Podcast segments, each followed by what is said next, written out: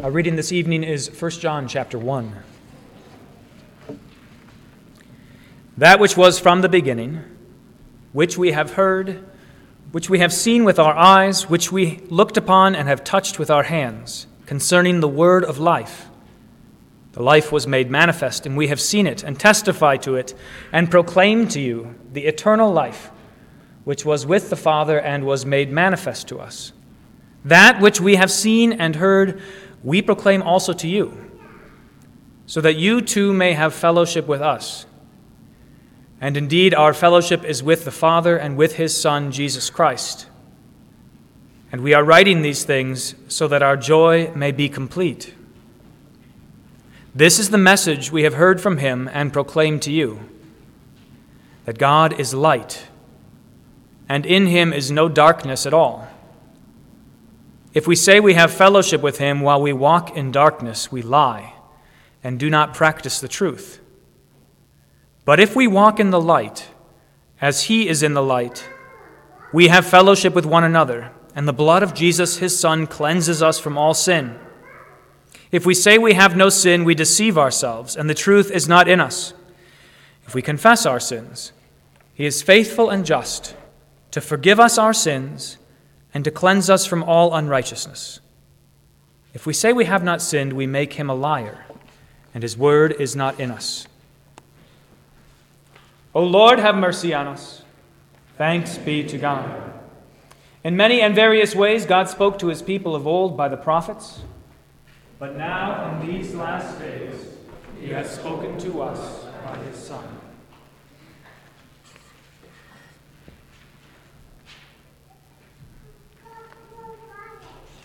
In the name of the Father, and of the Son, and of the Holy Spirit. Amen. Then the Lord said to Moses, Stretch out your hand toward heaven, that there may be darkness over the land of Egypt, a darkness to be felt. So Moses stretched out his hand toward heaven, and there was pitch darkness in all the land of Egypt three days. They did not see one another nor did anyone rise from his place for three days. But all the people of Israel had light where they lived. It was a plague that really unraveled the world. If you think back to the creation of the world, the first thing God did was to speak, Let there be light. And in the course of the plagues that God sent on Egypt, he undid the goodness of his creation in the land of Egypt. The waters turned to blood. There was pestilence. There was sickness. There were pests that destroyed their crops. There was dust. There were fleas. And then the ninth plague, there was darkness. It was like the world was unspinning, unraveling, coming undone. A darkness that could be felt. That's a really detailed description of that kind of darkness. Maybe you know that kind of darkness a darkness that can be felt, where you grope around and you can feel the blackness in front of you. God was doing war, waging war against the gods of Egypt. The people of Egypt worshiped the Nile River, and God showed them that He was more powerful than the Nile. They worshiped the frogs, and God showed them that He could summon the frogs and send them away. And they worshiped the sun. They worshiped the sun in the sky, and God showed them that He could make the sun turn to blackness with a word course, you know the 10th plague. They worshiped Pharaoh in a way. They thought that he was a son of God. And the Lord threatened a final plague that he would kill all the firstborn in the land, including the firstborn of Pharaoh. It was as though God was saying to Egypt, to Pharaoh, to everyone who was paying attention to his people Israel, it's as though he was saying, I brought you into this world, and I can bring you out of it. I made this world, and I can unmake it. In the beginning, I created it and it was good, but you have corrupted it with your sin. And so, I can cleanse the world of your sin. It was the end of idolatry in Egypt. That's what God was bringing about. The end of idolatry, shutting off the lights, sending the people back into darkness so they could no longer deceive themselves into thinking that they walked in the light. It was a good lesson because darkness brings all kinds of terrors. it brings uncertainty and fear and danger and despair. Groping around in the dark in your house when the power goes off brings all of those things to mind uncertainty about where you stand, which toys on the floor you're going to step on next, what kind of terrors there might be lurking in the shadows.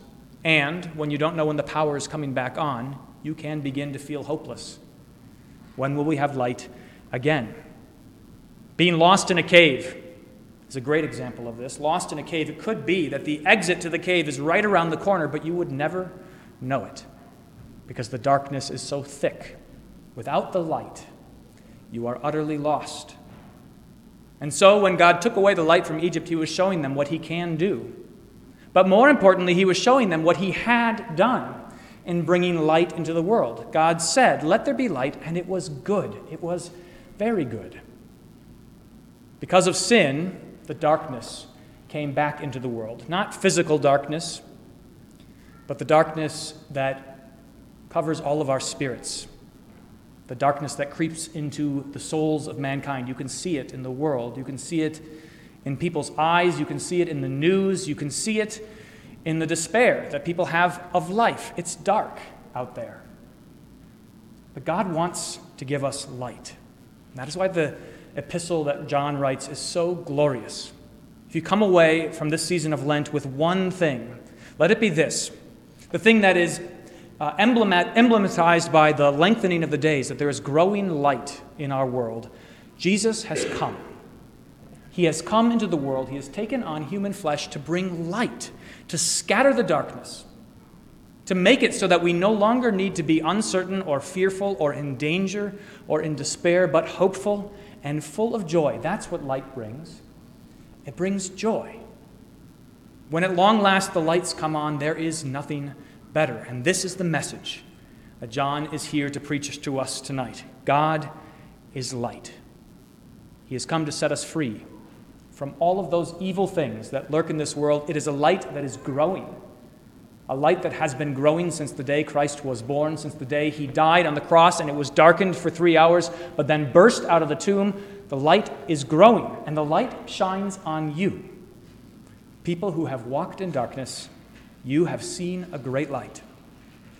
In John's gospel, he begins by telling us something of the creation of the world. He says, In the beginning was the Word. In the beginning was the Word. And God sent His Word, His Son, into the world to be a light and it was like a wrestling match between the light and the darkness. But here's the good news of the Gospel of John. Although the darkness hated the light, the darkness could not overcome it. The light is stronger than the darkness. The darkness tries to push back, but the light wins the day. That is the gospel for you. The light wins. At the end of the day, on the day of judgment, or at the end of your lives, however it may be, you will stand not in darkness but light.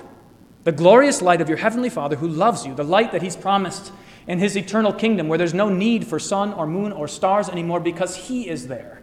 He is there shining so that there is no darkness. There's nothing to be afraid of, nothing to be uncertain about, no danger, all hope and all joy. There is no darkness in God. That's something that our world likes to hedge on. Our world likes to imagine that maybe there's just a little bit of darkness in God, or maybe rather this way, maybe there's some room for some darkness. Maybe I can bring just a bit of the darkness in my soul with me and walk with God. Maybe I can walk with one foot in the darkness and one foot in the light, and then it will be okay. But no, what does John say? There is no darkness in God. And so he says, Do not walk in darkness. Instead, walk as children of the light. Walk in the light. It is so much better to walk in the light. You know the difference between stumbling around in the darkness, not knowing where you should go, and being able to see clearly the path that is in front of you. That's what's on offer through the gospel of Jesus. This simple message that He has died to take away all of your sins and He calls you to repent, to turn away from them, and to believe in His promises. That is what is on offer a life of light Notice this about what John says, though. He says this important thing, and you've heard it before many, many times. If we say we have no sin, we deceive ourselves, and the truth is not in us. When John talks about walking in the light, he's not saying that you must somehow manage to get rid of all of the sin in your life, that you must somehow muster up the energy to be sin free before you can enjoy the light. Instead, he says, if you say you have no sin, then you've got another thing coming.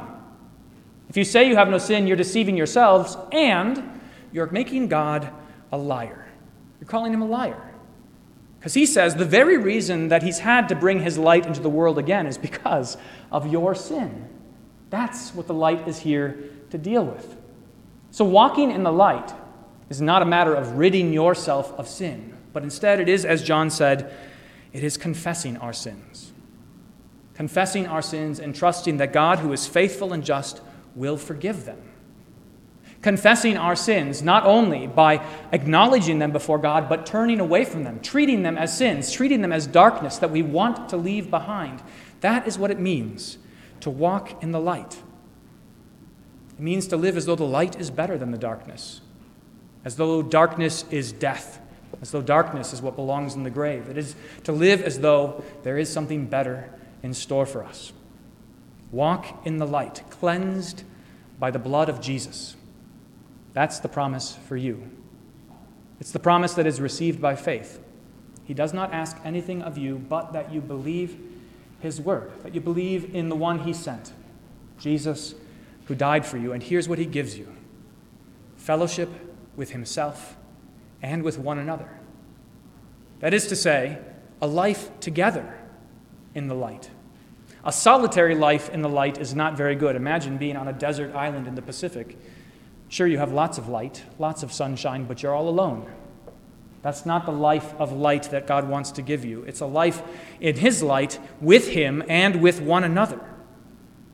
This is the message God is light, and He wants to share it with you. Now, along the way, John's going to teach us what it looks like to live in that light. We have lots to learn. We have lots to learn because we come into this world people who are accustomed to the darkness, and you know what it's like to wake up in the morning and turn on the lights and have to blink your eyes and wish that they were turned off again. That's what it's like for sinners to come into the light. It takes time, it takes patience, it takes repentance, it takes continually confessing and trusting in God. It takes the Holy Spirit teaching us to walk in the light. So listen to God's word. Listen to Him and put your trust in His promises and rejoice in this fact that at the end of the day, the light will prevail over the darkness of this world, over the darkness of the sin in your hearts, over the darkness of death and the devil.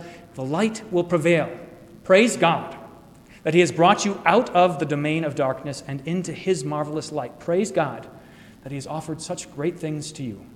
In the name of the Father, and of the Son, and of the Holy Spirit, Amen.